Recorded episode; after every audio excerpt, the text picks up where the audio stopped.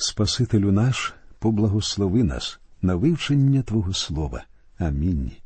Шановні друзі, сьогодні ми закінчимо вивчення 25-го розділу і розпочнемо вивчення 26-го розділу книги Левит. Про наше спасіння з рабства гріха говорять багато віршів нового заповіту. Наприклад, послання до римлян говорить а тепер, звільнившися від гріха і ставши рабами Богові, маєте плід ваш на освячення, а кінець життя вічне. 22 вірш 6 розділу Послання до римлян. А ось перший вірш п'ятого розділу послання до Галатів. Христос визволив нас для волі. Тож стійте і не піддавайтеся знову під ярмо рабства. У зв'язку з цим корисно згадати слова Господа нашого Ісуса Христа, які Він сказав у синагозі в Назареті, і подали йому книгу пророка Ісаїї. Розгорнувши ж він книгу, знайшов місце, де було так написано На мені дух Господній, бо мене він помазав, щоб добру новину звіщати вбогим. Послав він мене проповідувати полоненним визволення, а незрячим прозріння, відпустити на волю помучених, щоб проповідувати рік Господнього змилування. І книгу, згорнувши, віддав службі і сів. А очі всіх у синагозі звернулися на нього, і почав він до них говорити Сьогодні збулося писання, яке ви почули. Звіщати в Богім Євангелію означає проголошувати її, звіщати про неї трубним закликом. Хіба це не про образ ювілейного року, зціляти зламаних серцем, проповідувати полоненним звільнення і відпускати змучених на волю? Як бачимо, ювілейний рік знайде своє повне і остаточне втілення в тисячолітньому царстві, оскільки воно прямо відноситься до народу Ізраїля. Я дуже раджу вам прочитати 11, 35 і 40 розділи книги пророка Ісаїї, а також 23 розділ книги пророка Єремії, 4 розділ книги пророка Михея та 20 розділ книги об'явлення. Але повернемося до книги Левит і прочитаємо 11 і 12 вірші. Ювілей цей рік п'ятдесятиріччя буде для вас. Не будете сіяти, і не будете жати саморослі колосся її, і не будете збирати грон з необрізаних виноградин їх, бо це ювілей, святощі будуть для вас, з поля будете їсти врожай його. У ювілейний рік, як і в суботній, земля залишалася недоторканою під паром. Бог обіцяв піклуватися про всіх, і свою обітницю він виконував. Далі читаємо вірші з 13 по 24. У році того ювілею вернетесь кожен до своєї посілости, а коли продасте що своєму ближньому або купите з руки свого ближнього, не обманюйте один одного. За числом років по ювілеї купиш від ближнього свого, за числом років урожаю він продасть тобі. За многістю літ побільшиш ціну тієї купівлі, а за малістю літ зменшиш ціну тієї купівлі, бо він продає тобі число літ урожаю, і не обманете один одного, і будеш боятися Бога свого, бо я Господь, Бог ваш. І ви виконаєте постанови мої, а устави мої будете держати, і будете виконувати їх, і безпечно сидітимете на землі, і земля дасть плід свій, і ви будете їсти досита, і безпечно сидітимете на ній. А коли ви скажете, що будемо їсти сьомого року, тож не будемо сіяти, не будемо збирати врожаї свої. І зошлю я благословення своє на вас шостого року, і зродить врожай на три роки, і будете сіяти восьмий той рік, і будете їсти з старих урожаїв аж до року дев'ятого, аж до виросту врожаю його будете їсти старе. А земля не буде продаватися назавжди, бо моя та земля, бо ви приходьки та осілі в мене, а ви в усій землі вашої посілости дозволяйте викуп землі. Ці вірші роз'яснюють, що все рухоме і нерухоме майно повинне було повернутися до свого власника. Такий закон не допускав виникнення ситуації, коли одна людина або невелика група людей концентрували у своєму володінні велику частину землі, у той час як інший народ швидко приходив у зубожіння. Так в Ізраїлі підтримувалася майнова рівність. Це не був якийсь там гібрид між комунізмом і капіталізмом. Це був Божий план. Земля залишалася у Божій власності, а Ізраїль одержував її у вічну оренду. Бог пообіцяв народу своє благословіння. Він пообіцяв, що благословить землю на шостий рік. У восьмий рік люди знову почнуть сіяти, але аж до дев'ятого року, коли земля знову почне родити, вони будуть їсти старий врожай. Бог досить ясно про це заявляє у 23-му вірші. А земля не буде продаватися назавжди, бо моя та земля. Тепер давайте прочитаємо про викуп майна. Читаємо з 25 по 27 вірші. Коли збідніє твій брат і продасть із своєї посілости, то прийде викупник його, близький йому, і викупить продаж брата свого. А чоловік, коли не буде йому викупника, а рука його стане спроможна, і знайде потрібне на викуп його, то облічить він літа продажу свого і верне позостале чоловікові, що продав йому, та й вернеться до своєї посілости. Від одного ювілейного року до наступних доводилося довго чекати. Якщо людина втрачала своє майно відразу після ювілейного року, то існувала небезпека, що вона умре раніше, ніж прийде наступний ювілейний рік. І тоді Бог проголосив ще одну умову для повернення землі.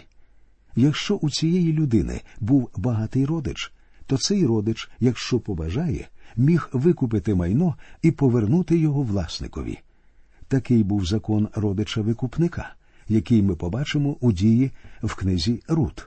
Тепер прочитаємо вірші з 28 по 34. А якщо рука його не знайде потрібного на заплату йому, то буде продаж його в руці покупця його аж до ювілейного року, і вийде він в ювілеї та й вернеться до посілості своєї. А коли хто продасть мешкальний дім в обмурованому місці, то викуп його буде до кінця року від часу продажу його, рік буде на викуп його. А якщо він не буде викуплений аж до кінця року, то стане той дім, що в місті, яке має мур, назавжди для покупця його, на покоління його, не вийде він в ювілеї. А доми в оселях, що не мають муру навколо, до поля землі буде те прираховане, і буде йому викуп, і в ювілеї він вийде. А міста левитів, доми в містах їх посилости, викуп для левитів завжди буде можливий. А хто викупить від левитів, то продаж дому й міста посілості його вийде в ювілеї, бо то доми міст левитів, їхня посілість серед Ізраїлевих синів, а пасовисько навколо їх міст не буде продане, бо це вічна посілість для них. Як бачимо, закон спеціально фіксував умови, що стосувалися житлових споруд і будинків на землі. Приймалося до уваги зношення майна, а для левитів діяли особливі правила. Тепер прочитаємо про закони, які стосувалися викупу людей. Я читаю вірші з 35 по 37. А коли збідніє твій брат, а його рука неспроможною стане, то підтримаєш його, приходько він чи осілий, і житиме він із тобою. Не візьмеш від нього лихви та прибутку, і будеш боятися Бога свого, і житиме брат твій з тобою. Срібла свого не даси йому на лихву, і на прибуток не даси їжі своєї. Бог недвозначно говорить про те, що необхідно піклуватися про людей, що потрапили у біду. Їм необхідно допомагати, і ні в якому разі не можна користуватися їхнім важким становищем. Читаємо далі вірші з 38 по 46. Я Господь, Бог ваш, що вивів вас із єгипетського краю, щоб дати вам ханаанську землю, щоб бути вашим Богом. А коли збідніє брат твій при тобі, і буде проданий тобі, то не будеш робити ним праці раба, як наймет, як осілий він при тобі, аж до ювілейного року буде він працювати тобі. Вийде від тебе він та сини його з ним, і вернеться він до родини своєї, і до посілості батьків своїх вернеться він. Бо вони мої раби, що я вивів їх з єгипетського краю, не будуть вони продані продажем раба. Не будеш володіти ним жорстоко, і будеш боятися Бога свого. А раб твій та невільниця твоя, що будуть твої, будуть із народів, що навколо вас, із них купите раба і невільницю, а також із синів осілих, що мешкають з вами, з них купите та з племені їхнього, що з вами, що породили в краї вашим, і будуть вони вам на посілість, і передасте їх, як спадщину, вашим синам, по вас на спадок посілості навіки, ними будете робити, а братами вашими, синами Ізраїлевими, один одним не будете володіти жорстоко.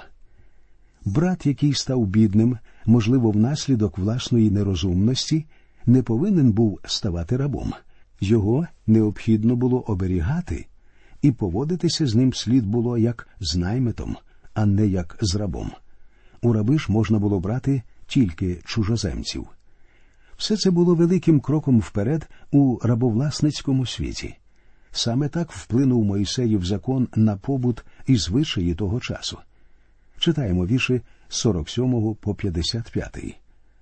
А коли рука приходька чи осілого при тобі спроможна, а брат твій збідніє при ньому, і буде проданий приходькові чи осілому в тебе, або нащадкові племени приходька, то потім, як буде проданий, викуп буде йому. Один із братів його викупить його, або дядько його, або син дядька його викупить його, або з однокровних його, і з роду його викупить його, або спроможна рука його, і буде викуплений. І облічить він із тим, хто набув його, від року продажу його аж до ювілейного року, і буде ціна продажу його за числом літ, як за дні наймета буде полічено йому. Якщо ще багато літ, то згідно з ними він верне свій викуп із срібла його купівлі. А якщо позастало мало літ до ювілейного року, то облічить йому, згідно з роками його, верне свого викупа. Як щорічний наймит він буде при ньому, він не буде жорстоко панувати над ним на твоїх очах. А якщо він не буде викуплений у тих роках, то вийде ювілейного року він та сини його з ним, бо Ізраїлеві сини мої раби, мої раби вони, що я вивів їх із єгипетського краю. Я Господь, Бог ваш. Так застосовувався закон ювілейного року до людей, що не тільки втрачали своє майно, але й змушені були продавати себе в рабство. Така людина могла скористатися допомогою, якщо родич бажав звільнити її до того часу, коли наступить черговий ювілейний рік. Такий родич-викупитель є і у нас з вами. Він багатий, і проте заради нас він готовий був зубожити, віддати свою дорогоцінну кров і викупити нас. І він викупив не тільки нас, людей, він заплатив ще й за нашу прокляту землю. Вона буде викуплена від прокляття, що лежить на ній зараз. Закон родича Викупителя прямо вказує на нашого Господа, Ісуса Христа. Тепер, друзі, ми з вами переходимо до вивчення 26-го розділу книги Левит. Цей розділ присвячений розгляду умов, на яких Ізраїль буде жити на своїй землі і радіти життю на ній. Розділ, який ми зараз вивчатимемо, чудовий. Він являє собою пророчу оповідь, у якій говориться про володіння Ізраїлем землею обітованою дотепер, і про умови, на яких народ буде жити в цій землі в майбутньому. Цей розділ має особливе відношення до частини книги Левит, що залишилася. В ній немає ніяких значних духовних уроків або образів, але вона є прямим зверненням Господа, у якій він звіщає своєму народові майбутнє. Це не що інше, як пророцтво про майбутню історію. З цього розділу ми довідаємося, з якої причини Ізраїль ввійшов у землю ханаанську і живе там і зараз. Але в цьому розділі висунуто багато умов. Слово якщо зустрічається тут дев'ять разів, воно пов'язане з вимогами, на яких ізраїльтяни можуть жити в цій землі. 24 рази Бог обіцяє тут зробити те або інше, і згодом він завжди поводиться у залежності від відповіді ізраїльтян на його якщо. Бог дав їм землю, але їхнє проживання в цій землі залежить від виконання його умов. А головна умова і підстава для одержання благословінь у землі обітованій покора. Цей розділ не тільки календар і літопис історії ізраїльтян, він ще й барометр їхніх благословень, їхнє проживання на землі, дощ і багатий врожай означають милість Бога, їхнє виселення землі, голод і посуха означають суд Божий внаслідок їхньої непокори. Ви і я благословенні всіма духовними благословеннями у Сині Божим, Ісусі Христі. Але із цим пов'язані визначені умови, визначені якщо. Бог любить вас і хоче осипати вас своїми благословеннями, але ви можете сховатися від них під парасолькою байдужості, під парасолькою гріха, під парасолькою непокори волі Божої. І якщо ви так зробите, те сонячне світло Його любові не дійде до вас. Щоб одержати його духовні благословення, ви повинні просто скласти свою парасольку, вийти з під неї назустріч Божій любові, назустріч Його благословенням. Тепер давайте розглянемо структуру цього розділу. Вірші з першого по другий це пролог до своєрідної конституції ізраїльської землі. Вірші з третього по тринадцятий обіцяють благословення. Вірші з 14 по 39 звіщають про покарання, а вірші з 40 по 46 містять пророкування, засновані на обітницях праотцям. Отож читаємо пролог до своєрідної конституції ізраїльської землі.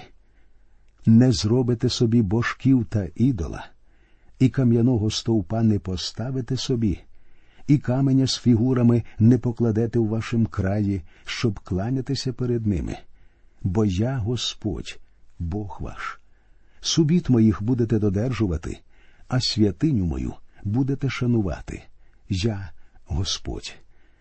У цих двох віршах коротко викладено суть першої частини десяти заповідей, а саме суть відносин людини з Богом. Дотримання цих постанов необхідно для того, щоб Ізраїль залишався жити у своїй землі. Так, земля дана Ізраїлю, але жити в ній і радіти їй можна лише при умові бути покірним Богові. Ізраїльтяни не повинні були робити собі кумирів. Давньоєврейською мовою слово кумир означає ніщо. Таким чином, ізраїльтяни не повинні були робити собі ніщо. Досить важко зробити ніщо, друзі мої, і проте дуже багато людей роблять ніщо зі своїх відносин з Богом. І дуже шкода, коли все, що займає в нашій душі місце Бога, просто ніщо. Кумир це статуя, вирізана з дерева або каменю. Ізраїльтянам заборонено було робити такі статуї і поклонятися їм. Бог повелів також дотримувати суботи і шанувати святилище субота, святилище і поклоніння Богові зв'язані воєдино, і необхідність дотримуватися цього веління продиктоване характером самого Бога. Я Господь, говорить він. Тепер прочитаємо про благословення, яке Бог обіцяє, ось вірші з третього по шостий. Якщо будете ходити згідно з постановами моїми, а заповідей моїх будете додержувати і будете виконувати їх, то дам ваші дощі в їхнім часі, і земля дасть свій урожай, а польове дерево дасть плід свій, і молочення досягне вам виноградобрання, а виноградобрання досягне сіяння, і ви будете їсти хліб свій досита, і будете сидіти безпечно у вашому краї, і дам мир у краї, і ви будете лежати, і ніхто не вчинить, щоб ви тремтіли бо злу звірину винищу з землі, а меч не перейде через край ваш. Як бачите, цей розділ починається з якщо. Якщо ізраїльтяни будуть знаходитися в точній відповідальності з цими постановами, то Бог дасть їм все, що обіцяв. Їхнє проживання в землі ханаанській залежить від їхньої покори Божій волі, яка була висловлена тільки що. Бог визначає волю їхнього волевиявлення. Якщо вони будуть слухняні, він благословить їх. Очевидно, головною ознакою благословінь Бога у відповідь на покору був дощ. Ця обітниця повторюється і у книзі повторення закону, і у книгах пророків. І вчиню їх та довкілля мого взгір'я благословенням, і спущу дощ в його часі.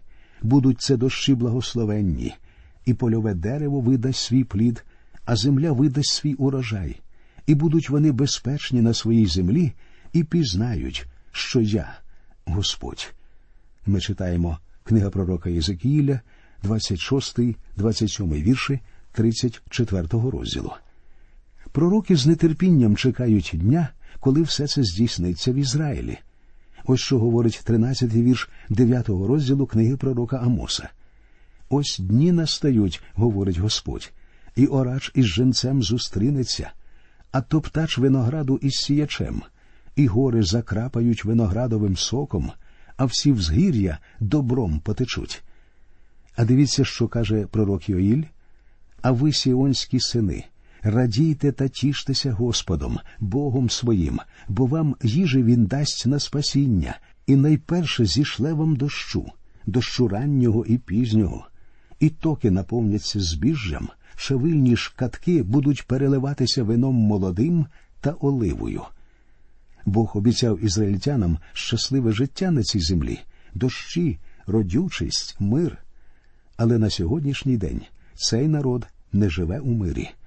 Звичайно, не нам вказувати на них пальцем, адже ми самі не живемо у мирі. А тому давайте не будемо забувати, що багато чого в нашому житті залежить від цього короткого слова, якщо сказаного всемогутнім Богом. На цьому, друзі, ми закінчуємо нашу радіопередачу. До нових зустрічей в ефірі, і нехай Господь рясно благословить кожного із вас.